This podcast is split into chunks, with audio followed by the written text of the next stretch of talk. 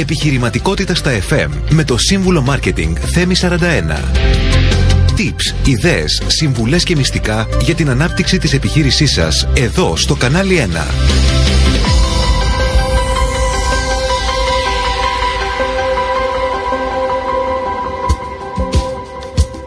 Φίλες και φίλοι, καλησπέρα σας. Είμαι ο σύμβουλος Marketing Θέμη 41 και σήμερα ξεκινάμε ξανά για δεύτερη χρονιά στο κανάλι 90,4 την ραδιοφωνική εκπομπή επιχειρηματικότητας Επιχειρηματικότητας στα FM.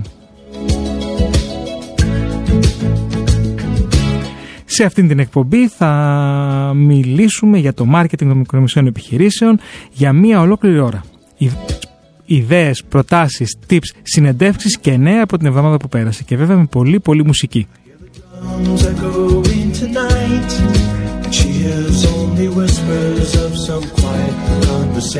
Από σήμερα λοιπόν, όπως και κάθε Τάρτη απόγευμα, 7 με 8 θα είμαστε εδώ παρέα στο κανάλι 90,4.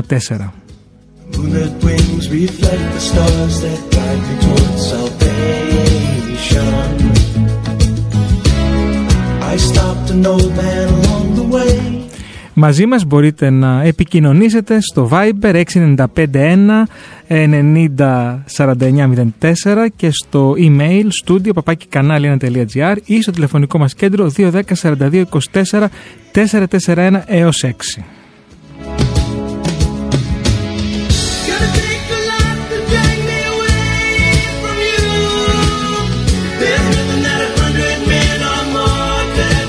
Και θα μου πείτε γιατί διαφέρει αυτή η εκπομπή και θα σας απαντήσω. Είναι η μοναδική ραδιοφωνική εκπομπή που προσφέρει χρηστικά tips και πρακτικές συμβουλές επιχειρηματίε και επαγγελματίε για να βελτιώσουν τον τρόπο που ασκούν την επιχειρηματικότητα. Στόχος μας είναι να σας δώσουμε ερεθίσματα και ιδέες για να αλλάξετε κάτι στην επαγγελματική σας καθημερινότητα, που θα οδηγήσει φυσικά σε αύξηση τζίρου και όχι μόνο.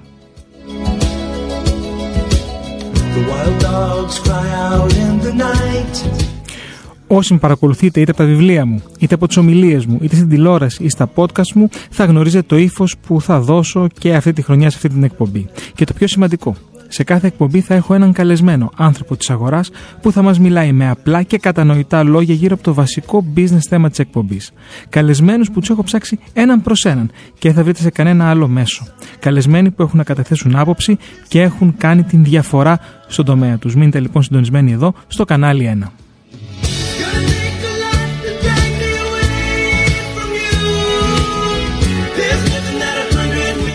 Απλά θα πω ξανά τους τρόπους επικοινωνίας γιατί μάλλον είπα λάθος πριν τα, τα στοιχεία.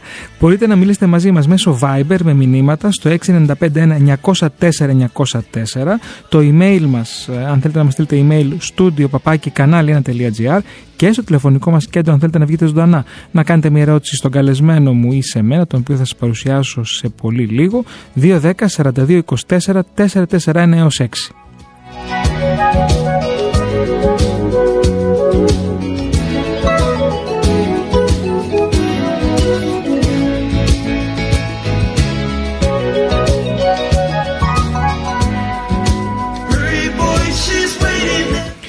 Σημερινό μας θέμα οι τάσεις στο digital marketing για τη νέα επιχειρηματική σεζόν.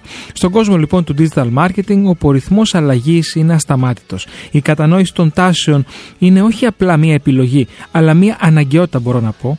Το να είμαστε ενήμεροι για τις τελευταίες εξελίξεις μας επιτρέπει να προσαρμόσουμε τις στρατηγικές μας και να διασφαλίσουμε την επιτυχία των καμπανιών μας σε ένα περιβάλλον που αλλάζει συνεχώς.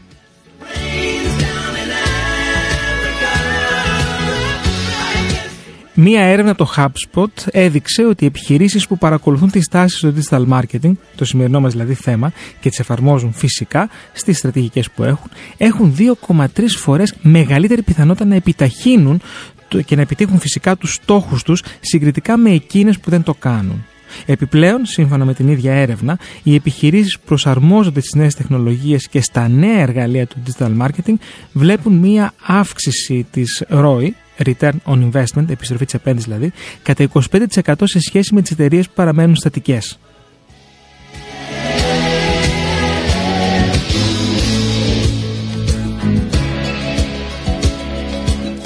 Σε ένα κόσμο που η τεχνολογία αλλάζει το πώς οι καταναλωτές αλληλεπιδρούν με το marketing, μηνύματα, με τα μηνύματα και τις επιχειρήσεις, το να μένουμε ενήμεροι και να ενσωματώνουμε τις τελευταίες τάσεις στις καμπάνιες μας, στις προωθήσεις μας και στρατηγικές είναι ζωτική σημασία.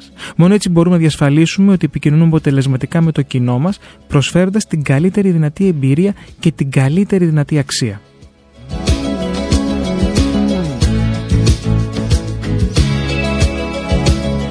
Και όπως κάθε αρχή σεζόν και κλείσιμο σεζόν έχω καλεσμένο μου εδώ τον φίλο και συνεργάτη, τον ε, digital marketer Σπύρο Ανδριόπουλο. Σπύρο, καλώς ήρθες για μια ακόμα φορά εδώ στο κανάλι 1. Καλώς σε βρήκα, θέλω να είστε καλά. Σε έχω γουρλί, το ξέρεις. Αν δεν ξεκινήσουμε μαζί τη σεζόν, δεν γίνεται. Χαρά μου, ευχαριστώ πολύ. Έχεις τελειώσει νομική στη Γαλλία, έχεις μεταπτυχιακό marketing στην Αγγλία και από το 2000 έχεις το Digital Agency About.net που προσφέρει υπηρεσίες ίντερνετ.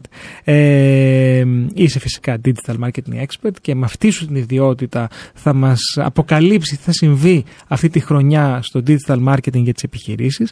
Αλλά επίσης έχεις και ένα θεσμικό ρόλο. Είσαι πρόεδρος του ΣΕΔΕ, του Συνδέσμου Συνδέσμου Εταιριών Διαδικτύου Ελλάδος. Ακριβώς. Τι κάνει ο ΣΕΔΕ, πες μας λίγα πράγματα γι' αυτό. Ο ΣΕΔΕ είναι ο σύνδεσμο ο οποίος έχει μαζέψει όλες τις επιχειρήσεις. Είναι το όργανο, το συλλογικό όργανο των εταιριών του ίντερνετ. Προσπαθήσαμε να βάλουμε μια τάξη και σε αυτό το κομμάτι, δηλαδή και στο κομμάτι του ίντερνετ. Οπότε είναι ένας σύλλογος ο οποίος έχει μαζέψει τις επιχειρήσεις που προσφέρουν υπηρεσίες ίντερνετ προκειμένου να μπορέσει να φτιάξει κάποιο κώδικα διοντολογίας, να μπορεί να υπάρχει ένας έλεγχος και βεβαίως να υπάρχει και ένα θεσμικό όργανο το οποίο θα διαπραγματευτεί όλο αυτό το καινούριο πεδίο που είναι άγνωστο και με την κυβέρνηση για τυχόν νόμους και νομοθεσίες που έχουν να κάνουν με το ίντερνετ. Σε ένα χανέ τοπίο, γιατί πια βγαίνει ο καθένας και λέει ότι προσφέρει υπηρεσία digital marketing.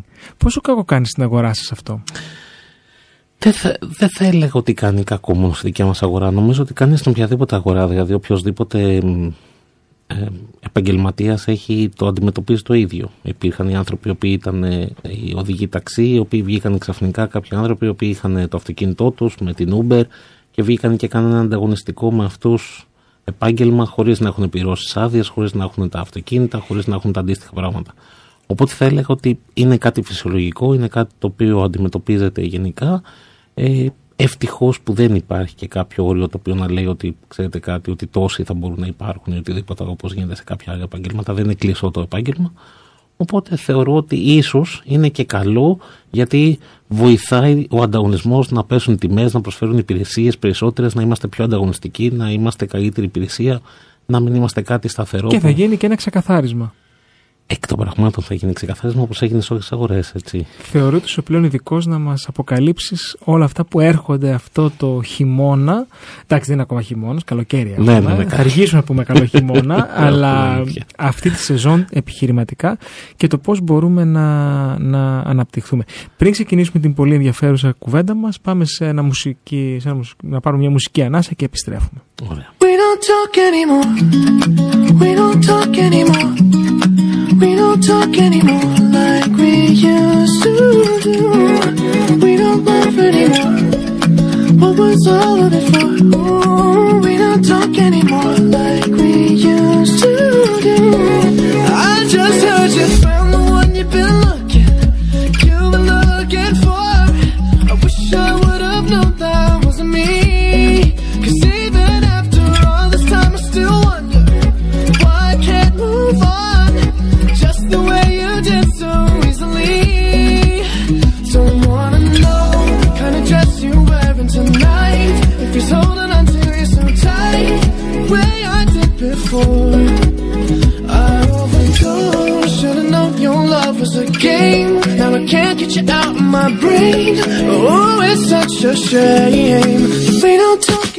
Επιχειρηματικότητα στα FM, ο σύμβουλος Marketing Θέμη 41. Σήμερα συζητάμε για τις τάσεις στο digital marketing. Περιμένουμε τα μηνύματά σας στο Viber 695 904 Αν θέλετε να στείλετε email, studio papakikανάλι1.gr ή στο τηλεφωνικό μας κέντρο 210 4224 441 6. Σπύρο Ανδριόπουλε. Πόσο σημαντικό ρόλο παίζει σήμερα στη συνολική στρατηγική μιας επιχείρησης ο online κόσμος. Σου βάζω λέξη στρατηγική και σου βάζω και online κόσμο. Δεν με δυσκολεύεις καθόλου γιατί πραγματικά πλέον ε, είναι πολύ πιο σύντομη απάντηση. Παλιά χρειαζόταν να πούμε πολλά περισσότερα. Πλέον Είναι πολύ σύντομη η απάντηση. πολύ σημαντικό, μα πάρα πολύ σημαντικό ρόλο η online παρουσία. Ήρθε για να μείνει. Εντάξει, δεν μπορώ να ξέρω για την τεχνολογία να πω την αλήθεια. Σίγουρα πιστεύω ότι τα επόμενα 5-10 χρόνια θα παραμείνει αυτή σαν μια τεχνολογία, αλλά η αλήθεια είναι ότι πριν από κάποια χρόνια όταν, ήρθε, όταν ήρθαν οι εφημερίδες, όταν ήρθαν τα έντυπα, ήρθαν για να μείνουν. Αλλά είδαμε τελικά πώς υπερκεράστηκαν. Οπότε δεν μπορώ να πω κάτι γιατί πραγματικά η τεχνολογία προχωράει. Δεν μπορώ να ξέρω τι μπορεί να γίνει. Ακριβώς αυτό. Δεν είμαστε στατικοί. Δεν ξέρουμε ακριβώς τι θα γίνει. Τα πράγματα κινούνται τόσο γρήγορα και τόσο αλλάζουν τόσο σύντομα. Που πραγματικά δεν μπορείς να πεις ότι αυτό που έχεις σήμερα αρκεί. Αυτό που σίγουρα έχω παρατηρήσει είναι ότι το να φτιάξεις μια ιστοσελίδα σήμερα σε δυόμιση χρόνια θεωρείται παλιά. Πάμε το εξής. Η εταιρεία που λέγεται Apple και η εταιρεία που λέγεται Samsung, οι δύο ηγέτιδες εταιρείες στην κινητή τηλεφωνία, μόλις χθες η Apple έβγαλε καινούριο κινητό. Ναι. Έξι Το μήνες μετά διάβασα. από το προηγούμενο, έτσι, Ναι, ναι. με 1200-1300 ευρώ. Η τεχνολογία πλέον τρέχει με απίστευτους ρυθμούς και πολλές φορές ακόμα και όταν δεν τρέχει πραγματικά η τεχνολογία ουσιαστικά, γιατί μεταξύ μας πολλές φορές δεν υπάρχουν μεγάλες διαφορές ανάμεσα στο iPhone το οποίο βγήκε το 15 με το 14 ή το 13 με το 14 απλά είναι ότι έπρεπε να τρέξουν να βγάλουν κάτι καινούριο για να μπορέσουν να αναπτερώσουν και, την, ε, και το marketing τους και το οτιδήποτε άλλο. Οπότε θα έλεγα ότι είμαστε στην εποχή της ταχύτητας Ε, βέβαια το συγκεκριμένο πληρεί και άλλες, ε, έχει και άλλες, ε, έχει και άλλες προεκτάσεις. Καλά. Product obsolescence λέγεται στο marketing και ο Σωστά. σκοπός είναι να, να ε, βγάλεις τη νέα τεχνολογία για να ε, πας στους early adopters.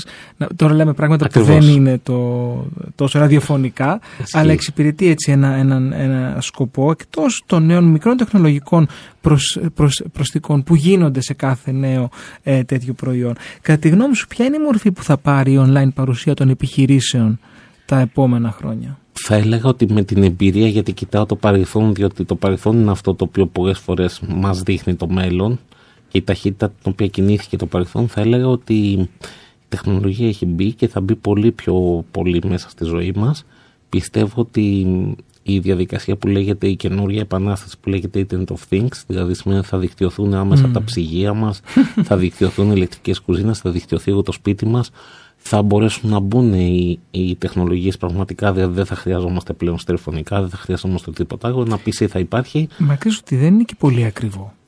δεν είναι πολύ ακριβό. Το θέμα δεν είναι το κόστος. Το θέμα είναι να μπορέσουν να κάνουν adaptation οι καινούργιες γενιές αυτές τις τεχνολογίες. Μμ. Οι καινούργιες ή οι παλιές; Και οι καινούργιες, γιατί το πρόβλημα το οποίο υπάρχει είναι ότι, όπως είπαμε, ότι οι καινούργιες, η ταχύτητα είναι τόσο μεγάλη που οι καινούργιες γίνονται παλιές πολύ γρήγορα. Ε, ναι, διάβαζα ότι ένας νέος σήμερα, ένας νεαρός, μπορώ να πω της γενιάς Z, κάτω των 25, μπορεί να μάθει και να αφομοιώσει πράγματα πολύ πιο γρήγορα από ότι ένας ε, millennial σαραντάρης ή μεγαλύτερος. Σαφέστατα είναι Εξ. αυτό. Σαφέστατα. Αλλά αυτός ο 25 αυτή τη στιγμή είναι τόσα πολλά τα πράγματα που πρέπει να μάθει και να αφομοιώσει με την τεχνολογία την οποία γίνεται, που πραγματικά και αυτό σε δύο ή τρία χρόνια αρχίζει να σταματάει να μπορεί να απορροφήσει με τον ίδιο ρυθμό τις τεχνολογικές εξελίξεις που γίνονται. Όμως, παρόλα αυτά, σίγουρα η τεχνολογία ήρθε όπως το λες για να μείνει και το ίντερνετ και όχι μόνο το ίντερνετ έχει έρθει για να μπορέσει να μας δικτυώσει και να μπορέσουμε να έχουμε μια ζωή πραγματικά που θα είναι online. Είτε αυτό για, από τη στιγμή που θα είναι η ζωή online του καταναλωτή, εκεί πρέπει να είναι και επιχειρήσεις, έτσι. Βέβαια εδώ αξίζει και νομίζω ότι ε, ε, έχει σημασία να, να εξηγήσουμε και στους ακροατές ότι όταν μιλάμε για την online παρουσία μιας επιχείρησης μιλάμε για δύο διαφορετικά πράγματα. Μιλάμε σαφώς για τη web παρουσία όπου είναι η ιστοσελίδα κυρίως και η τρόπη πρόθεσης αυτής θα μας τα πει σε λίγο αλλά και για τα κοινωνικά δίκτυα τα οποία είναι πολλά. Όμως παίρνουμε σε δεδομένο ότι η τεχνολογία έχει έρθει για να μείνει, εντάξει, δεν νομίζω ότι το αμφισβητεί κανείς αυτό. Ε, και ότι συνέχεια εξελίσσεται και αλλάζει. Πώς βρίσκεις τον, ε, δεν ξέρω αν η λέξη, αν, αν αυτό που θέλω να πω είναι ο ψηφιακός μετασχηματισμός, αλλά ίσως όχι, η προσαρμογή καλύτερα. Πώς βρίσκεις την προσαρμογή των επιχειρήσεων ε, σε αυτές τις ε, εξελίξεις που τρέχουν; Οι ελληνικές επιχειρήσεις ακολουθούν τον ίδιο ρυθμό. Σε, πο- σε τι κατάσταση βρίσκονται σήμερα; Όχι, δυστυχώς οι ελληνικές επιχειρήσεις δεν ακολουθούν τον ίδιο ρυθμό, δεν μπορούν να ακολουθήσουν τον ίδιο ρυθμό. Είναι η... Δεν μπορούν, λόγω Δεν μπορούν. κόστους, λόγω εκπαίδευσης, λόγω τι; Θα έλεγα ότι είναι λόγω α, καταρχάς έλλειψης ικανών στελεχών παιδείας, κεφαλαίων, οτιδήποτε άλλο. Ένα παράδειγμα θα πω. Οι, οι μεγάλες αλυσίδες προϊόντων κατανάλωσης, όπως είναι ας πούμε τα ρούχα ή οτιδήποτε άλλο, ήρθανε και μπορούν πλέον αντί να αγοράζουν τα πολύ μεγάλα καταστήματα τα οποία χρειαζόντουσαν και οτιδήποτε άλλο, να έρχονται με το ισόπ τους στην Ελλάδα χωρίς να τους είναι πραγματικά πρόβλημα, να τα στέλνουν όλα από Μα μια. τα στέλνουν από το εξωτερικό νομίζω. Αυτό λέω. Δεν Από έρχονται από την Ελλάδα. Ακριβώς, αυτά. όχι αυτό λέω. Έρχονται στην Ελλάδα, πλέον δεν χρειάζεται να φτιάξουν καταστήματα, φτιάχνουν μια εινοποιημένη έκδοση της ιστοσελίδας τους και βγαίνουν κανονικά στην ελληνική αγορά. Τα πράγματα έρχονται από μια αποθήκη οπουδήποτε στην Ευρώπη, Ισπανία μη στην Ευρώπη. συνήθως. Ακριβώς. και Πολωνία πολλές επιχειρήσεις Πολωνία, και πολλέ. Βέβαια. Τέτοιες και στην, ε, και στην Σλοβακία και στην ε, Τσεχία, σε πάρα πολλές χώρες της Ευρώπης. Και εκεί είναι το επόμενο στίχημα για μας. Μήπως καταφέρουμε και εμείς γίνουμε ένας μεγάλος κόμβος αυτών των ε, ε, προϊόντων βέ- βέβαια. Υπάρχει κάτι που γίνεται σε κρατικό επίπεδο ή το λες εσύ επιχειρηματικά Όχι. από το σύνδεσμό σας; Υπάρχει, υπάρχει μια διάθεση τουλάχιστον μέσα στο πλάνο της Κόσκο η οποία είναι το, με- ένα από τα μεγαλύτερα λιμάνια τέλος πάντων τα οποία φέρνει τα κινέζικα προϊόντα και όχι μόνο στην Ελλάδα αλλά μιλάμε κυρίως με τα κινέζικα προϊόντα που είναι ο μεγαλύτερος κατασκευαστής αυτή τη στιγμή των ε, προϊόντων τα οποία αν μπορούν να φτιαχτούν ικανές αποθήκες εδώ logistics θα είναι πολύ πιο εύκολο να έρχονται εδώ, να φτάνουν, να αποθηκεύονται εδώ και να φεύγουν από εδώ στην οποιαδήποτε διανομή. Δεν βοηθάει σίγουρα η γεωγραφική δομή όπως είναι της Ελλάδας. Παρ' όλα αυτά όμως βελτιώνονται με τους αυτοκινητοδρόμους που φτιάχνονται, με όλους αυτούς. Οπότε πιστεύω ότι θα είναι κάποιο επόμενο βήμα. Η απόβαση των Κινέζων, που ξαναλέω είναι η νούμερο ένα παραγωγός αυτή τη στιγμη προϊόντων στον κόσμο, ε, έχει ήδη γίνει. Το λιμάνι της Κόσκο αυτή τη στιγμή είναι ε, στα κινέζικα χέρια, οπότε εκ των πραγμάτων πιστεύω ότι είναι μέσα στα επόμενα σχέδια κάποια στιγμή να γίνει ένα πολύ καλό και πολύ μεγάλο κέντρο logistics εδώ στην Ελλάδα. Έχουμε μία ερώτηση, αλλά απλά δεν βλέπω πολύ καλά, ε, στο Viber. Ε, μας ρωτούν, όταν απευθυνόμαστε στο εξωτερικό, π.χ. Δυτική Ευρώπη, πρέπει να δημιουργήσουμε διαφορετική στρατηγική digital marketing από ότι αν απευθυνόμαστε στην Ελλάδα ή πρόκειται για κοινές κινήσεις, ε, Σπύρο; Η αλήθεια είναι ότι θέλει να είναι διαφορετική ακόμα και όταν απευθυνόμαστε στην Ελλάδα. Είναι άλλο το κοινό το οποίο μπορεί να είναι το κοινό της ε, Βόρειας Ελλάδας με το κοινό της Νότιας Ελλάδας.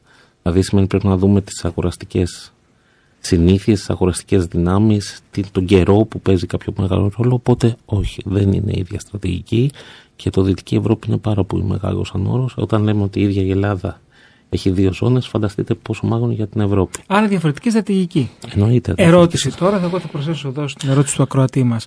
Μπορεί ένα ελληνικό digital agency να κάνει αποτελεσματικά marketing digital σε μια ξένη χώρα; Η αλήθεια είναι ότι μπορεί να μην φανώ, αντι... μπορεί να μην φανώ αντικειμενικός γιατί εκ των πραγμάτων αντιπροσωπεύω ένα γενικό Σωστά. agency το οποίο. Άρα δεν σου θα... κάνω την ερώτηση, την αποσύρω. Όχι, όχι, θα την απαντήσω ειλικρινά. θα, σου, θα σου απαντήσω όσο μπορώ πιο ε, αντικειμενικά. Θα πω λοιπόν ότι όντως ε, είναι ένα θέμα αυτό και θα πω ότι η αλήθεια είναι ότι αν αυτό το agency κάνει μία έρευνα για το brand το συγκεκριμένο στη συγκεκριμένη χώρα και τη διαβάσει και την καταλάβει μπορεί. Αν νομίζει ότι θα πατήσει τεχνικά τις διαφημίσεις με τεχνικό τρόπο και θα ξεκινήσει τις διαφημίσεις να τις τρέχει μέσα στο εξωτερικό, όχι, δεν θα πετύχει. Καλύτερα να γίνει adaptation από ένα agency εκεί. Και αυτό γίνεται να ξέρεις έτσι. Δηλαδή υπάρχουν εταιρείες του εξωτερικου οι οποίες μας λένε ότι έρχονται εδώ στην Ελλάδα και μιλάνε με γενικά agency για να κάνουν adaptation. Των καμπανιών στην Των Ελλάδα. καμπανιών στην Γιατί Ελλάδα. χρειάζεται, ε, marketing wise, άμα το δεις, χρειάζεται localization. Πρέπει να προσαρμοστείς στην κουλτούρα. Δεν μπορώ εγώ να ξέρω τι κάνει ο. Μα Πώ ένα πα- σκέφτεται ο Γάλλος. Ένα παράδειγμα θα πω. Για την καταβολή είναι μια ελληνική, Ελληνική εφεύρεση και εφεύρεση. πατέντα. Παραδείγματος χάρη, όταν οι ξένοι τους μιλάμε εδώ για την αντικαταβολή, ότι πρέπει τα ισόπτωση να έχουν αντικαταβολή. Σου με τα μαλλιά. ε. Τους φεύγουν γιατί είναι αντικαταβολή; δηλαδή, τι πηγαίνει το προϊόν, δηλαδή το παραγγέλνει, το βγάζω, το στέλνω και μετά με πληρώνει. Όταν του εξηγήσω ότι πολλά επιστρέφουν πίσω και δεν τα παραλαμβάνει ο, ο, ο παραλήπτης. Τους εξηγούμε μάλιστα ότι σε περίοδο αγώνων έχουμε μια πολύ μεγάλη άνοδο των γυναικείων αγορών. Όταν έχει αγώνες του ποδοσφαίρου, αυτά, μοντιάλ, οτιδήποτε άλλο, έχουμε μια πολύ μεγάλη άνοδο ε, στις ε, γυναίκες καταναλωτές online, οι οποίες δεν βγαίνουν έξω ή οτιδήποτε άλλο και αγοράζουν. Όχι, εντάξει, αστείευομαι, εντάξει. αλλά γενικά είναι, είναι λίγο μια δύσκολη κατάσταση. Έχουμε μία ακόμα ερώτηση στο, στο Viber, αλλά πριν στην ε, διαβάσω, να θυμίσω στους ακροατές 695-1904-904,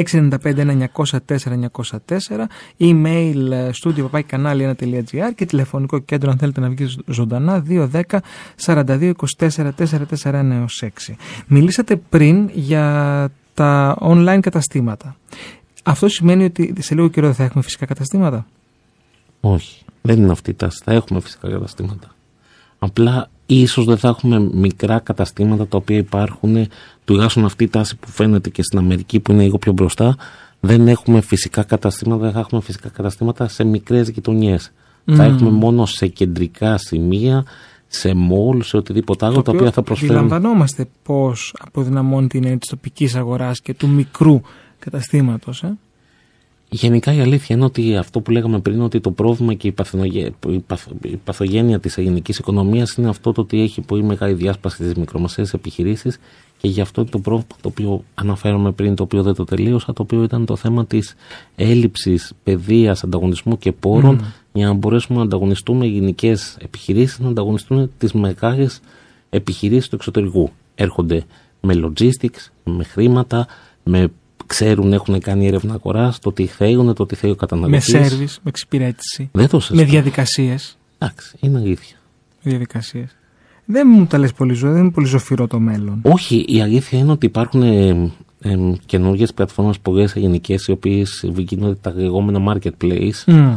Ε, αν θα μπορούσα να αναφέρω, αν δεν θεωρηθεί διαφήμιση, παραδείγματο χάρη ε, το, το Scrooge, παραδείγματο χάρη το Public. Ε, πες και άλλο ένα. Ναι, Α, το πλαίσιο. ναι. Ωραία. Το Είναι Shopflix νομίζω. το Shopflix, ναι, το Best Price κτλ. Γίνονται μεγάλα marketplaces τα οποία ουσιαστικά δίνουν τη δυνατότητα σε κάποιον να προσφέρει τα προϊόντα του και να πάρει όλη την τεχνογνωσία, την τεχνολογία, τον κόσμο, το logistics και οτιδήποτε άλλο να το πάρουν αυτοί. Τώρα Βέβαια, όμως, ναι, πες. Βέβαια εκεί είναι ο θάνατος του εμποράκου γιατί πάλι ουσιαστικά ο μικρός έμπορος πιέζεται διότι δεν έχει brand από που το αγοράσει από το Scrooge λέει, από το τάδε, δεν Θα έχει από σου, το τάδε πω, μαγαζί. θα σου πω όμως δύο πράγματα από πελάτες μου οι οποίοι χρησιμοποιούν αυτές τις πλατφόρμες. Λένε δύο πράγματα τα οποία δεν συμφωνώ, αλλά σου λέω ποια είναι η κοινή αντίληψη ε, και σίγουρα πολλοί ακροατές ε, ίσως το σκέφτονται κάπως έτσι. Ο- Το νούμερο ένα είναι ότι πιέζουν πολύ στις τιμές αυτό που είπες και το δεύτερο που ακούω πολύ συχνά είναι τα commissions, οι προμήθειες που πληρώνω είναι πάρα πολύ ψηλές και δεν Μμ. μένει τίποτα. Ισχύει. Ε, το οποίο όμως. Εντάξει, έχω την προσωπική μου άποψη, δεν συμφωνώ προσωπικά, αλλά εσύ τι πιστεύεις του θέματος; Πιστεύω ότι τους καταλαβαίνουν γιατί κοιτάνε ε, βραχυπρόθεσμα, ότι καταλαβαίνουν όντως ότι έχουν μάθει και μειώνεται πάρα πολύ το κόστος τους, το κέρδος τους, μάλλον το κόστος τους ανεβαίνει και το κέρδος τους μειώνεται. Δυστυχώς όμως αυτή είναι η, η πορεία, ότι πρέπει να προσαρμοστούν στο ότι θα βγάζουν κάποια περισσότερα λεφτά από τον όγκο και όχι αναγκαστικά από το τεμάχιο. Άρα στοχεύεις στον όγκο. Γιατί υπάρχει πάντα ένα κόστος διαφήμισης, το οποίο θα χρησιμοποιούσες κάπου αλλού για να προωθήσεις το προϊόν σου. Αυτό, αντι, αυτό αντικαθιστά το commission Βεβαίως. ή η προμήθεια. Μα αυτό είναι το θέμα. Α πούμε, παραδείγματος χάρη, γνώριμο είναι για τα ξενοδοχεία που διαμαρτύρονται για το booking που τους παίρνει την προμήθεια. Αλλά το booking όμως εκ των πραγμάτων είναι μια πολύ Μια, μεγάλη μια μηχανή πλατφόρμα. διαφήμισης. Αυτό, Αυτό. ακριβώς είναι. Ωραία. 695-1904-904 ε, το Viber μας. Ε, email studio παπάκι κανάλι1.gr και στο τηλεφωνικό μας κέντρο 210-42-24-441-6. Θα απαντήσουμε σε ερωτήσεις σας αμέσως μετά το διάλειμμα μας.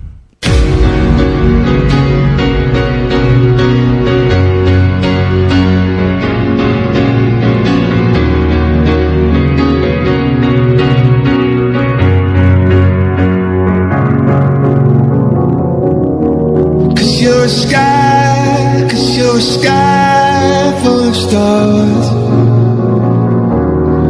I'm gonna give you my heart.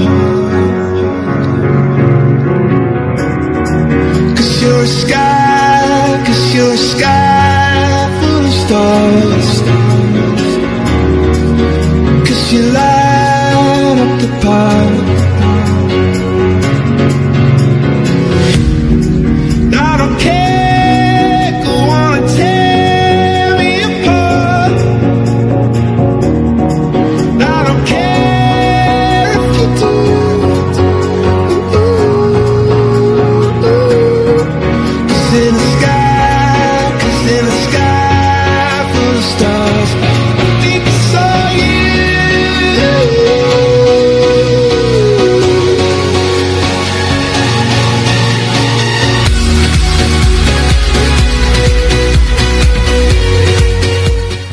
Και φίλοι, επιχειρηματικότητα στα FM, ο σύμβουλος Marketing Θέμη 41. Σήμερα συζητάμε για το digital marketing και τις τάσεις στη νέα σεζόν μαζί μου, ο Σπύρος Ανδριόπουλος.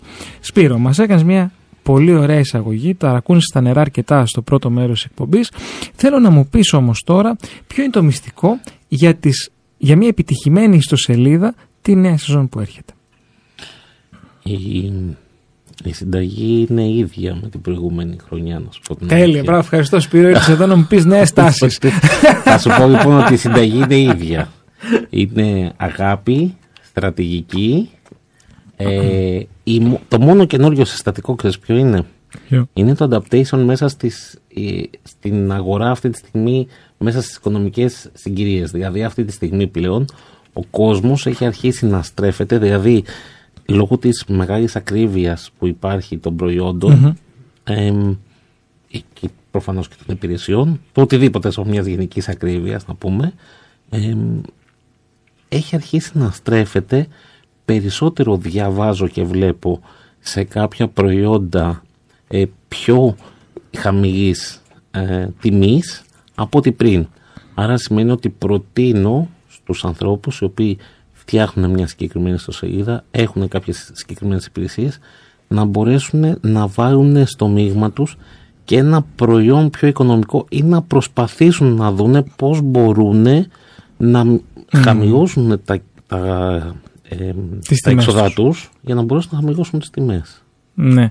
Ε, εγώ πάλι θα έλεγα ότι αυτό που νιώθω ότι χρειάζεται, όχι αυτή τη σεζόν γενικά, είναι να δουν οι, α, ε, οι επιχειρηματίες το ενδεχόμενο επανασχεδιασμού για να πάρει το site, να πάρουν τα site τους ένα look and feel του 2023-2024.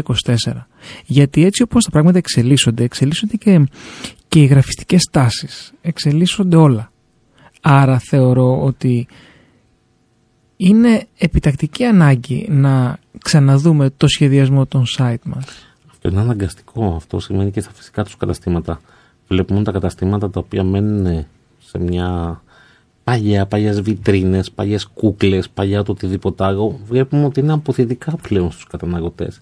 Εννοείται ότι αυτό είναι η βιτρίνα του καταστήματός μας. Εννοείται ότι είναι η ουσία. Δεν το συζητάμε ότι πρέπει να υπάρχει μια ανανέωση.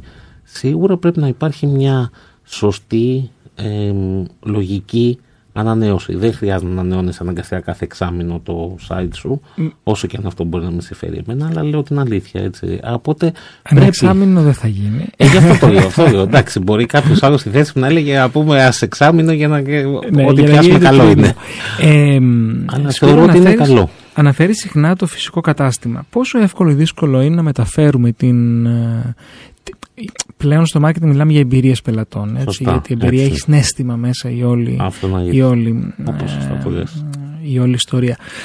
Πόσο εύκολο να μεταφέρουμε αυτή την εμπειρία online; Η αλήθεια του είναι δύσκολο να μεταφέρουμε την ίδια εμπειρία online. Παρ' όλα αυτά, εμ, μπορούμε να δώσουμε το αντίστοιχο συνέστημα, δηλαδή σημαίνει να υπάρχει ένα συνέστημα στην αγορά μέσα του πελάτη, ε, στον online κόσμο. Σίγουρα δεν μπορούμε όπως θα είναι με το χαμόγελο ο άνθρωπος ο οποίος θα εξυπηρετήσει το φυσικό κατάστημα θα βάλει μέσα στη σακούγα, θα το ρωτήσει σας αρέσει αυτό να σας βάλω αυτό α, ε, ε, σας πάει πάρα πολύ αυτό, σας ταιριάζει πάρα πολύ μπράβο με γεια σας, να είστε καλά ή οτιδήποτε άλλο να υπάρξει και μια περαιτέρω συζήτηση, ένα χαμόγελο ή να δώσει μια καραμέλα κάτι τέλος πάντων σε ένα πελάτη που μπορεί να έχει ένα παιδάκι, μπορεί να δώσει ένα γλυφιτζούρι ή οτιδήποτε άλλο. Θα έλεγα λοιπόν ότι στην εμπειρία θα βοηθήσει στο online κόσμο το, μια καρτούλα που υπάρχει, πολύ ωραία καρτούλα που προτείνουμε σε κάποιους πελάτες να βάλουν μέσα με Μέσα τα στο προϊόντα, κουτί. μέσα στο κουτί. Και στα πρώτα έχω χειρόγραφη. Ναι, Και όταν εντάξει. το λέω στον πελάτη μου λέει θα γράφω, θα γράψω τόσες φορές. Ναι, Ναι. ναι τόσες φορές. Είναι προσωποποιημένο Ναι. το thank you. Ναι. Δεν χρειάζεται να είναι Ναι. τυπωμένα όλα. Ναι. Ε, αυτή η καρτούλα λοιπόν, μια ευχαριστήρια καρτούλα, μια καρτούλα ότι κάντε μας ένα rate, μια καρτούλα ότι κάτι το συνέστημα ότι ξέρετε κάτι αυτό το κάναμε με πολύ μεγάλη αγάπη. Σε πελάτες λέω πολύ συχνά, ας πούμε με καλλιτικά έλεγα σε έναν πελάτη της προάλλες ότι έχεις τόσα πολλά δείγματα που πλέον δεν δουλεύουν στο ηλεκτρονικό σου κατάστημα. Βάλε τα δωράκι, τα δείγματα Ναι. με τα προϊόντα μέσα στο... Να σου πω δύο ωραία παραδείγματα που έχω που μου Για άρεσαν πες. πάρα πολύ. Για το πες. ένα ήταν ε, παραγγελία από φαγητό και τα δύο από φαγητό είναι Δεν έχει να κάνει αυτό όμως. Εντάξει, έτυχε τώρα. Μου φέραν σουπλά. Ναι. Οπότε όταν έτρωγα στο γραφείο πάνω, αντί να. ε, Επειδή εκεί τρώω συνήθως το μεσημέρι, ναι. το έστρωσα και ένιωθα, ρε παιδί μου, ξέρεις ότι είναι Ναι. λίγο διαφορετικό. Το ένα Έτσι. παράδειγμα. Και το δεύτερο, απόγευμα, πάλι γραφείο, κάθισα ως αργά νομίζω εκείνη τη μέρα, ήταν 7-8, και παρήγγειλα κάτι να φάω και φέραν και γλυκό, το οποίο είχε πάνω ένα στίκερ και λέγε κάτι από εμάς. Μμ. Δηλαδή έκανε offer. Μμ. Ε, το κέρασμα Μμ. Που το συναντάμε συνήθως όταν είσαι σε μια ταβέρνα που σου φέρνει κάτι, σε ένα εστιατόριο, ένα κέρασμα. Και αυτό ήταν πολύ ωραίο. Πολύ έτσι sweet, πολύ υλικό. Σίγουρα. Και επίσης υπάρχουν και δυνατότητες να μπορέσουν οι πελάτες να στέλνουν μετά ένα email στους πελάτες πίσω οι καταστηματάρχες Ναι. με έρευνα ικανοποίησης. Υπάρχουν αρκετά Υπάρχουν πράγματα. πράγματα. αλλά πόσα από αυτά γίνονται. Έχουμε μία ακόμα ερώτηση στο, στο Viber. Να θυμίσω και τα νούμερα 695-1900-4904. Μας ρωτάει ο Κροατής τι διαφορά τον έναν digital agent από τον άλλον. Πώς θα ξεχωρίσω αυτόν που μου ταιριάζει περισσότερο. Ε, σίγουρα σε τέτοια πράγματα, Πράγματα δεν δεν μπορούμε μπορούμε να να κινηθούμε κινηθούμε βάσει με την βάση την τιμή. τιμή. Σωστά. Γιατί ε, τώρα το διαβάζει ο Σπύρος γιατί είναι η οθόνη που είναι στην πλευρά του Σπύρου και εγώ από τόσο μακριά δεν βλέπω. Αλλά εντάξει. Μια Για χαρά. πες λοιπόν. Η αλήθεια είναι το απαντάει ε, ο ίδιος ο ακροατής που λέει πώς θα ξεχωρίζω αυτό που μου ταιριάζει περισσότερο; Ε, πώς ξεχώρισε τη γυναίκα που μπορεί να του ταιριάζει σε κάποιον ή το σύντροφο ή οτιδήποτε άλλο; Οπότε νομίζω ότι θα το νιώσει αυτό το feeling όταν θα βρει έναν άνθρωπο να μπορέσει να συνεργαστεί. Λέει όμως με βάση την τιμή. Λέει ότι δεν μπορούμε να κινηθούμε με βάση την τιμή. Ναι, αλλά όμως το θέμα της τιμής πόσο σημαντικό είναι στην επιλογή του συνεργάτη; Μα πώς δεν είναι; Είναι ένα από τα στοιχεία. Σίγουρα δεν φτάνει μόνο η τιμή, γιατί αλλιώς όλοι θα, θα δουλεύανε μόνο τα πολύ φθηνά καταστήματα. Έτσι. Όλοι θα πηγαίνουν στα, στα καταστήματα αυτά που υπήρχαν, δεν ξέρω αν υπάρχουν ακόμα μαγισίδα τέλος πάντων, που ήταν το ένα ευρώ, ας πούμε. Δηλαδή καταστήματα Ναι, που ναι, αγόραζε ναι, με ένα ναι. ευρώ, ας πούμε. Εγώ θα πήγαινα Εντάξει, εκεί. αυτά ήταν. ε, τα υπάρχουν ακόμα βέβαια, αλλά αυτά δημιουργήθηκαν σε μια εποχή, σε μια περίοδο που η Ελλάδα είχε μεγάλα οικονομικά προβλήματα Μμ. και έπρεπε να, να, να καλύψουμε κάπως τις καταναλωτικές ανάγκες των ανθρώπων. Όπως και αν θυμάσαι ήταν κάποτε πολύ της μόδας τα φτηνά καλλιτικά. Δηλαδή, η κατηγορία μαστίζ. Ούτε μας ευρείας, ούτε Μμ. prestige, τα Μμ. luxury. Ήταν κάπου στη μέση μαστίζ. Ε, που βρίσκαμε κυρίως στα Βαλκάνια. Αλλά την περίοδο της οικονομικής κρίσης υπήρχε μια άνθηση και εδώ. Τώρα είναι διαφορετικά τα πράγματα. Μάλιστα. Οπότε πιστεύω Άρα- λοιπόν να απαντήσω στον ακροατή ότι ουσιαστικά το digital agency διαφοροποιείται από μία σωρία πραγμάτων όπως παραδείγματος χάρη η εμπειρία την οποία έχει, τα έργα τα οποία μπορεί να δείξει στον πελάτη, εμ, το feeling μέσα του συγκεκριμένου πελάτη με τον άνθρωπο τον οποίο θα μιλήσει και βεβαίω βεβαίως και η τιμή. Και επειδή εδώ στο κανάλι 1 είμαστε μπροστά, αυτό που ρωτάει ο ακροατής το έχω προετοιμάσει για να το πω ως business tips. Μάλιστα. Οπότε θα έρθω να προσθέσω σε αυτά τα οποία ε, θα πεις εμπειρία, πολύ σημαντικό, έτσι, να δούμε τα χρόνια εμπειρίας, να δούμε παλαιότερες δουλειές, σημαντικό επίσης, εξειδίκευση, δεν είναι όλοι σε όλα. Αυτό που συναντώ πάρα πολύ στον κλάδο σας βέβαια είναι ότι το, το digital agency λέει ότι τα κάνει όλα. Από το site, από τη διαφήμιση, από το content, δηλαδή το να φτιάξεις τα ποστάκια, τα κείμενα, ε, όχι μόνο για το Facebook, για το Instagram, για το TikTok, για το YouTube, που είναι διαφορετικές πλατφόρμες. Ξέρει να κάνει ε, email marketing. Ξέρει να κάνει τα πάντα. Είναι δυνατόν. Ή πρέπει να κοιτάμε τις εξειδικεύσεις; Αν είναι ένα digital agency που αποτελείται από ένα-δύο άτομα και τα κάνουν όλα αυτά, είναι σαν μια ορχήστρα που παίζουν δύο άνθρωποι και κάνουν όλα τα όργανα. Δεν θα είναι σωστό να το εμπιστευτεί ο άλλος. Μμμ. Ε, ένα σωστό digital agency και ιδιαίτερα για έναν πελάτη ο οποίος έχει κάποια, κάποιες απαιτήσεις, θεωρώ ότι πρέπει να κοιτάξει ώστε αν πάει σε ένα digital agency που κάνει τέλος πάντων περισσότερα πράγματα από αυτά τα οποία μπορεί να θέλει, ε, ο πελάτης να ε, έχει καταλάβει ότι αυτό το οποίο ουσιαστικά θα πάρει είναι καθαρά μια υπηρεσία, ένα feeling, μια εταιρεία την οποία θα καταλάβει ότι υπάρχει άνθρωπος εξειδικευμένος μέσα στην εταιρεία για το κάθε ένα από αυτά και όχι ένας άνθρωπος που θα τα κάνει όλα. Και να προσθέσω και ένα τελευταίο. Το χρονοδιάγραμμα. Αχ, μεγάλη ιστορία αυτή. Γιατί στο λέω αυτό, γιατί σίγουρα θα, αρκετοί ακροατές θα ταυτιστούν σήμερα. Για κάποιο λόγο η κατασκευή του site πάντα καθυστερεί. Λοιπόν, θα σου πω. Ε, ζήτησα από έναν ε, άνθρωπο να κάνει ανακαίνιση μέσα στο, σε ένα σπίτι τέλος πάντων που ήθελε. Η αλήθεια είναι ότι και αυτός ο άνθρωπος που έκανε την ανακαίνιση μου είπε ότι σε μια εβδομάδα θα έχω τελειώσει. Τελικά όμως του βγήκαν κάποιες παραπάνω δουλειές που δεν τις περίμενε. Του χάλασε και το ένα εργαλείο το οποίο τώρα, έπρεπε. Έλα Και του βγήκανε, Κάτι παραπάνω δουλειές, και του λέει βγήκανε εδώ. τρεις εβδομάδες τελικά δουλειά. Οπότε η αλήθεια είναι ότι ένας πελάτη ο οποίος έρχεται και ζητάει το κατόρθωτο και δυστυχώς η εταιρεία του λέει ναι ότι γίνεται ενώ ξέρει ότι δεν γινεται είναι το μεγαλύτερο λάθος το οποίο δεν πρέπει να πέφτουμε γιατί ουσιαστικά αυτό μας γεννάει boomerang μετά. Γιατί στον πελάτη θα πεις ξέρεις κάτι σου είπα μια εβδομάδα αλλά τελικά δεν είναι. Οπότε η αλήθεια είναι ότι τα χρονοδιαγράμματα είναι ένα μεγάλο πρόβλημα που οφείλεται σε πολλούς και διάφορους λόγους. Γι' αυτό συνήθως προτείνω και ουσιαστικά αυτό έχουμε κάνει και μέσω του συνδέσμου το οποίο έχουμε μιλήσει με τους ανθρώπους είναι να δίνουμε κάποια πιο μεγάλα χρονοδιαγράμματα για να είμαστε α, ακριβείς σε αυτό το οποίο είπαμε και να είναι μέσα κάτι σωστό και όχι να πιεζόμαστε να πούμε κάτι προκειμένου να πείσουμε και να κλείσουμε εκείνη τη στιγμή τον πελάτη γιατί του αρέσει αυτό που, θέλει, να- αυτό που θα ακούσει. Φίλες και φίλοι, μπορείτε να στείλετε τα μηνύματά σας στο 695-1904-904, στο email studio papakikανάλι1.gr ή στο τηλεφωνικό μας κέντρο, αν θέλετε να μας μιλήσετε, στο 210-4224-441 6. Έχουμε μία ακόμα πολύ ενδιαφέρουσα ερώτηση στο, ε, στο Viber που επίσης την συναντώ συχνά. Να προσλάβω in-house digital marketer ή να πάω σε ένα agency; Προφανώς, ε, φαντάζομαι ότι μιλάμε για μια μικρομεσαία επιχείρηση. Εδώ δεν μιλάμε για μια πολυεθνική. Εκτιμώ. Τώρα μπορεί, δεν ξέρω, δεν διευκρινίζεται. Να εξηγήσω. Μια που η εθνική ή τέλος πάντων μια που η μεγάλη επιχείρηση, θεωρώ ότι είναι πολύ καλύτερο να έχει έναν άνθρωπο in-house. Και για την ακρίβεια, βέβαια, αν έχει τόσε πολλές δραστηριότητες, δεν του φτάνει ένας άνθρωπος. Πρέπει να πάρει έναν developer, δηλαδή έναν προγραμματιστή Για το μέσα site. για το site. Πρέπει να πάρει έναν τον οποίο να του κάνει το digital marketing. Ένα agent στο agency. Ε, ναι, δηλαδή ουσιαστικά μετά πρέπει να προσγάβει ένα ολόκληρο agency. Αλλά τέλος πάντων, παρόλα αυτά μπορεί κάποια κομμάτια να τα κάνει. Θεωρώ λοιπόν ότι μια μεγάλη επιχείρηση δεν είναι κακό όταν έχει πολύ μεγάλες ανάγκες. Είναι καλό να μπορέσει να προσγάβει κάποιους ανθρώπους τους οποίους μπορεί να τους έχει για να είναι πραγματικά μέσα in-house και να μπορούν να εξυπηρετούν.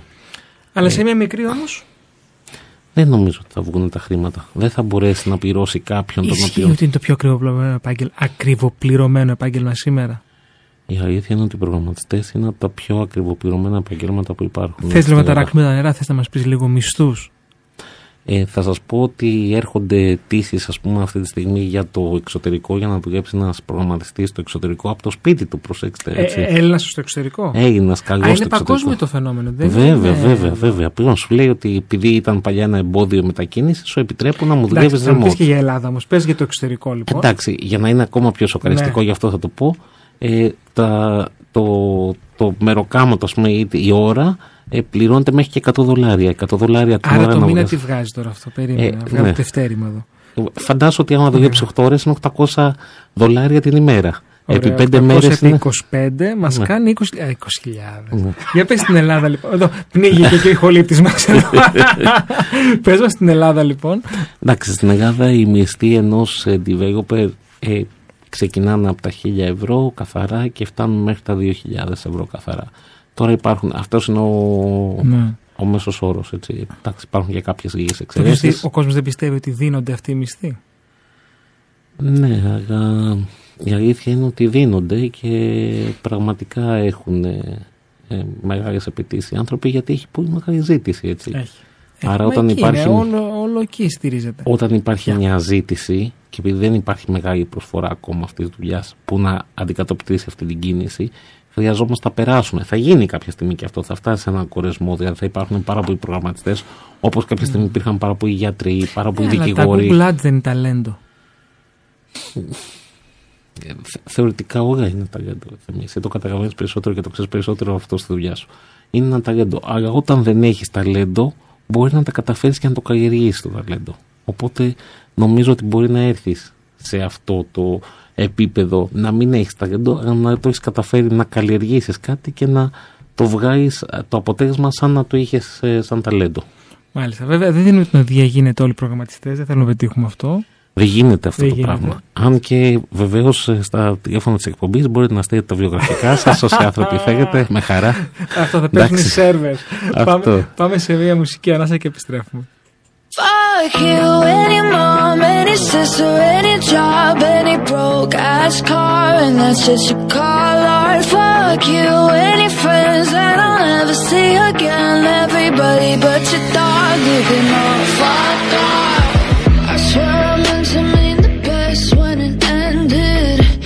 Even tried to bite my tongue when you started shit. Now you're texting all my friends, asking questions. They never even liked you in the first place.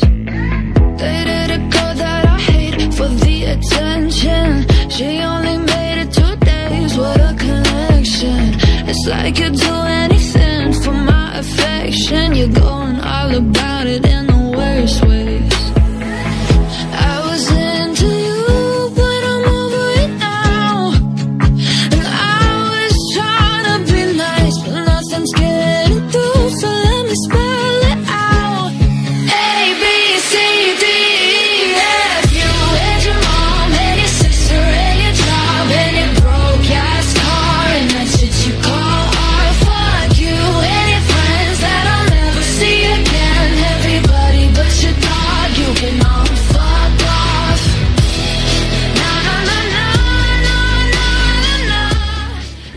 Λοιπόν, Σπύρο, πριν το διάλειμμα, μιλή... τι- το τραγούδι μάλλον, μιλήσαμε για τα Google Ads. Έχουν ακριβήνει; Εμένα. Έχω πρόσφατο το, Η το αλήθεια. πηγέτο. Η αλήθεια είναι ότι εδώ ακρίβει η βενζίνη. Ξεσπάνε με τη βενζίνη και αυτά. Ανεβαίνουν με το πετρέλαιο μου φαίνεται τα Google Ads και όλες οι διαφημίσεις στα social media. Ναι, βέβαια, όταν λέω ότι έχει ακριβήνει σε σχέση με το αποτέλεσμα, ε, όχι έτσι από μόνο του. Πάντα όταν ακριβένει χρήνει κάτι είναι σε σχέση με το τι παίρνεις. Εντάξει, κάποιος άνθρωπος θα το συγκρίνει και με αυτό το οποίο έπαιρνε. Έχω εγώ πελάτε οι οποίοι ουσιαστικά κάνουν διαφημίσεις εδώ και 10 χρόνια, ας πούμε, και 12 χρόνια. Εγώ σας λέω 10 χρόνια για να σας πω. Και πληρώνανε πριν 1000 ευρώ και είχαν ένα αποτέλεσμα 5.000 ευρώ. Και πλέον για να φέρουν το αποτέλεσμα των 5.000 ευρώ, ας πούμε, για ένα παράδειγμα, πρέπει να ξοδέψουν 2. Γιατί η αλήθεια είναι ότι πλέον είναι σε μια κατάσταση μεγαλύτερου ανταγωνισμού. Ισχύει αυτό που λες όμως. Μα έτσι είναι. Δεν είναι. Πραγματικότητα. Ναι, ναι, ναι, ναι, ναι. Είναι μεγαλύτερος Και το βλέπουν σίγουρα και οι ακροατές μας. Μα και αυτοί γκρινιάζουν οι πελάτες και λένε Μα γιατί εγώ πήρωνα 1000 ευρώ και είχα αυτά τα 5.000 και τώρα μου λες ότι πρέπει να ξοδέψω 2.000 ευρώ για να πάω να συνεχίσω να φέρνω τα 5.000 ευρώ.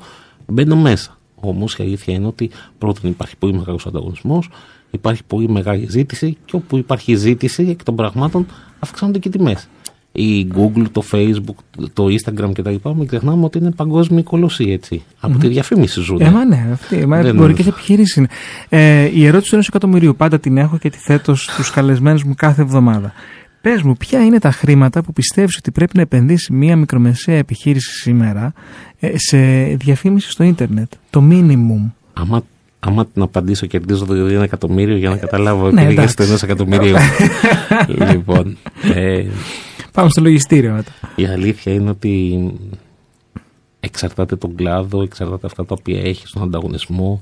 Οπότε πραγματικά είναι πολύ πρόχειρο να πω κάτι ε, έτσι. Θα πω όμως ένα ε, Να σου λέω χαμηλότερο. επαγγέλματα να μου λες.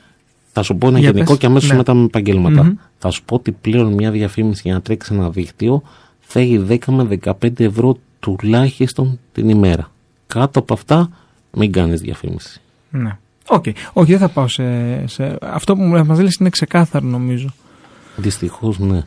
Ε, εντάξει, πολλοί μπερδεύονται γιατί βλέπουν από το Facebook από κάτω που τους λέει πρόθυσε το με 2 ευρώ, πρόθυσε το με 3 ευρώ, πρόθυσε Ε, το για με να τσιμπήσει 4. κάτι είναι, αλλά Ε, δεν ναι, αλλά δεν θα, δηλαδή στην αρχή θα τον Όχι, σε ενθουσιάσει. πληροφορώ ότι τώρα, άμα πας στο Facebook και βάλεις πρόθεση, το minimum είναι πάρα πολύ. Από το 30 ξεκινάει. Ναι, εντάξει. εντάξει Νομίζω, τουλάχιστον. Σου στους, λέγε ε, παλιά στα σποτάκια ναι, μέσα, σου ναι, λέγε από πρόθυσε δύο το ευρώ, με 5 ναι. ευρώ, πρόθυσε το μετάδε αυτό το post.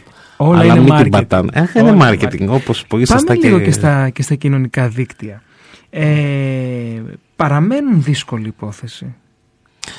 Ταχύτητα πάει και εκεί μιλήσαμε. Κοίτα πώς εκεί που είχαμε το facebook και είχαμε αρχίσει και το μαθαίνουμε ξαφνικά μας ήρθε Instagram και εκεί που μαθαίναμε το Instagram ξαφνικά μας, είπε, μας ήρθε το TikTok. Ε, Εκεί δεν μπορούμε να το μάθουμε αυτό. Και- Εξαρτάται τις ηλικίες πλέον. Όχι, έτσι. εντάξει, κοίταξε, το, το προφίλ μου πάει καλά. Έχω Ε, το αρκετούς followers. Ναι, ναι, σίγουρα. Μα δεν το συζητάμε. Δεν, είπαμε ταχύτητα. Υπήρχαν δίκτυα τα οποία τα έχουμε ξεχάσει, να ξέρεις. Και ήρθαν καινούργια δίκτυα και τα οποία ήταν στη ζωή μας και ήταν πάρα πολύ γρήγορα. Και βλέπεις ότι, ας πούμε, παραδείγματος χάρη, νέα παιδιά δεν έχουν Facebook. Είναι φούσκα, πιστεύεις; Γιατί το Snapchat δεν μας πήγε πολύ καλά. Εντάξει, φούσκα δεν είναι. Απλά είναι κάποια τα οποία βγαίνουν και το Pinterest δεν πήγε πάρα πολύ καλά. Και Ναι, άλλα που άλλη βγήκανε. φιλοσοφία του, ναι. ναι, εντάξει, και άλλα δίκτυα τα οποία βγήκανε. Θεωρώ ότι δεν είναι ακριβώς φούσκα. Απλά είναι άλλη μία περίπτωση όπου ουσιαστικά βγαίνουν κάποιες τεχνολογίες ή κάποιες πλατφόρμες ή οτιδήποτε άλλο. Κάποιες πηγαίνουν, κάποιες δεν πηγαίνουν. Το ίδιο συμβαίνει με τα ρούχα, το ίδιο συμβαίνει με τα αυτοκίνητα, το ίδιο συμβαίνει με οτιδήποτε άλλο. Θεωρώ λοιπόν ότι είναι μια κανονικότητα. Κάποιες πλατφόρμες πάνε και κάποιες πλατφόρμες δεν πηγαίνουν.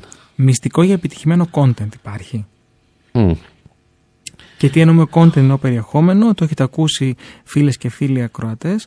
Ε, content is the king, το περιεχόμενο ο βασιλιάς. Τα post, τα κείμενα, οι φωτογραφίες, τα βίντεος, τα infographic, ε, τα testimonials, οτιδήποτε βάζουμε και μπορεί να θεωρηθεί περιεχόμενο που είναι απαραίτητο πια στα κοινωνικά δίκτυα και σε αυτό τα αποκρίνονται καλύτερα και οι νέες γενιές. Θα έλεγα ότι το περιεχόμενο είναι πάρα πολύ σημαντικό. Φτάνει να είναι συνυφασμένο με το κοινό σου και με το δικό σου προϊόν. Δηλαδή, πρέπει να μπορέσεις να καταλάβεις το κοινό σου. Ποιο είναι το κοινό σου πρώτα. Πριν αρχίζεις και ε, κοπιάρεις ή νομίζεις ότι α, θα γράψω κάτι πω πω τι ωραίο είναι αυτό που έγραψα. Αν το κοινό σου δεν μπορεί να το αφομοιώσει αυτό ή δεν έχει σχέση με τον brand σου ή δεν έχει κάτι, δεν έχει σημασία. Ε, άρα λοιπόν και σε αυτό χρειάζεται μια στρατηγική. Μια στρατηγική marketing θέμη. Δεν μπορείς να ξεκινήσεις να πεις «Α, ωραία, θα πάρω πέντε ποστάκια, θα τα πω πολύ ωραία» ή «Θα γράψω και πέντε ανέκδοτα και τι ωραία και θα γίνει ένας χαμός από κάτω». Όχι, θα γίνει μια στρατηγική, πρέπει να έχεις μια ολιστική στρατηγική marketing και αυτή πρέπει να την ακολουθήσεις και στον online κόσμο και στον, ε, ε, ε, και στον φυσικό κόσμο. Εμείς μαζί- με συνεργάτες όπως εσύ και άλλους marketers αυτοί μας δίνουν μέσα το κομμάτι της στρατηγικής και εμείς ε, εκτελούμε ένα κομμάτι αυτής που είναι το digital. Και θα πει ο επιχειρηματίας που μας ακούει. Και πώς θα προλάβω να τα κάνω όλα αυτά μαζί. Μα και- κοιτάξτε να δείτε. Δεν πρόκειται αυτά, ούτε να κάνει όλα αυτά μαζί, ούτε να φτιάξει τη βρύση του άμα χαλάσει θα φωνάξει ένα υδραυλικό, ούτε άμα τυχόν ε, αρρωστήσει ή έχει ένα τραύμα ή οτιδήποτε θα πάει σε έναν γιατρό, οπότε εκ των πραγμάτων θα πάει σε έναν ειδικό. Αναγκαστικά θα πάει σε έναν ειδικό για να το κάνει Ξέρεις, αυτά τα πράγματα. και Αυτό που λες είναι πολύ ωραίο και πολύ σωστό. Δεν μπορεί ο επιχειρηματίας να κάνει όλα μόνος του. Πρέπει να αναθέτει. Αυτό δεν είναι το βασικότερο το οποίο λένε οι επιχειρηματίες. Τι σου λένε, Δεν μπορώ να τα κάνω εγώ μόνο μου, δεν μπορώ να τα κάνω εγώ μόνο μου. Αυτό δεν ακούμε κάθε μέρα από τον οποιοδήποτε. Θα- αν μια επιχείρηση έχει παρουσία στα κοινωνικά δίκτυα, αλλά έχει λανθασμένη. Μμ. Τι θα πει λανθασμένη; Ανεβάζει μόνο προσφορές. Μμ. 3 ευρώ το... η παντόφλα, ξέρω. Ναι. Ε, ανεβάζει ανα... μία φορά το μήνα. Ποια η σύσταση; Να έχεις ή να μην έχεις; Να έχεις και να έχεις σωστά. Τι θα πρότεινες; Θέμη, ε, ξαναλέω κάτι το οποίο άπτεται του δικού σου επαγγέλματος είναι θέμα στρατηγικής. Ποιο είναι το κοινό σου, τι είναι αυτό που θες να περάσεις; Είσαι ένα προϊόν το οποίο θες να είσαι ένα προϊόν price oriented, θες να λες ότι ουσιαστικά πουλά φθηνέ παντόφλες. Πουλά φθηνέ παντόφλες; Βγαίνει λοιπόν Α, δεν είναι κακό. και λέγει ένα. Μα δεν Δουλειά είναι είναι. καθόλου κακό. Βγαίνει λοιπόν και λέγει ότι πουλάω ένα προϊόν. Βγάλε το sales oriented. Άμα θες να προσθέσεις ένα value προϊόν, υπάρχει μια παντόφλα που κάνει ένα ευρώ και μια άλλη παντόφλα που κάνει 100 ευρώ. Σίγουρα. Κάτι διαφορετικό έχει αυτή που έχει 100 ευρώ. Δεν θα την αγοράζει έτσι ο κόσμος. Άρα λοιπόν σημαίνει ότι ό- όπου τοποθετήσει, φτιάξε μια αντίστοιχη στρατηγική σε όλη την εμφάνισή σου. Στα social media σου, στο site σου, στη φυσική σου παρουσία σου, στα φυλάδια, στα οτιδήποτε το οποίο μπορεί να φτιάξεις. Στη βιτρίνα του καταστήματός σου, του φυσικού σου καταστήματος κτλ.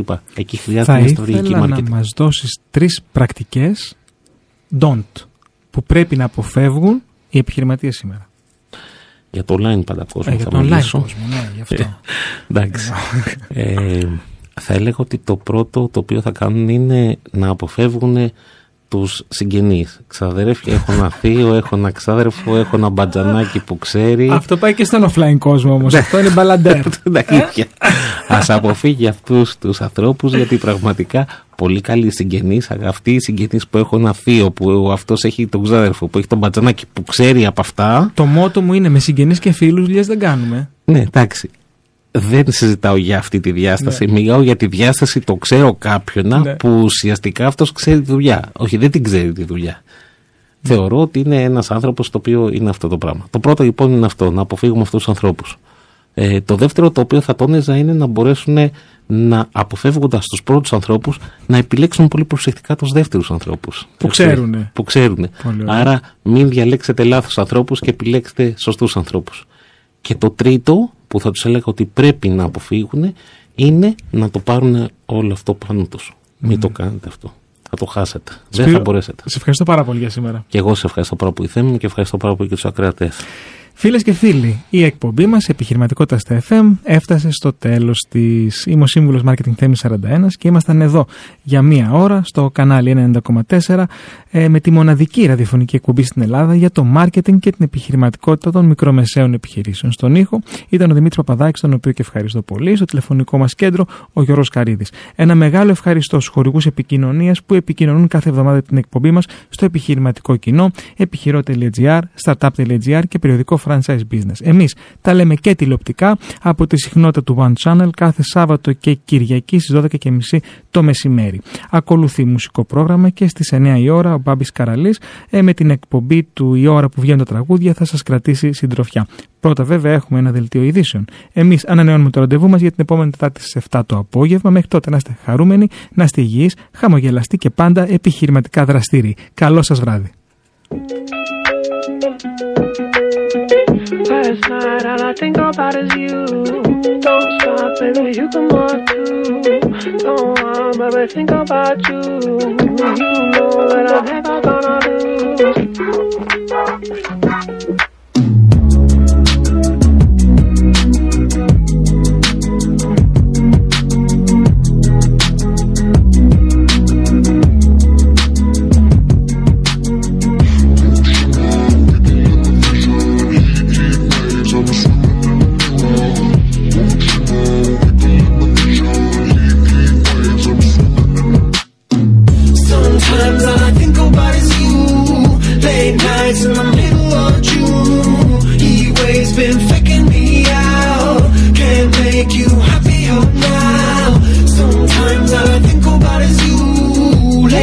nights in the middle of June. He waves been faking me out. Can't make you happier now. Usually I put something on TV, so we never think about you and me. But today I see our reflections clearly in Hollywood, laying on the screen. You just need a better life.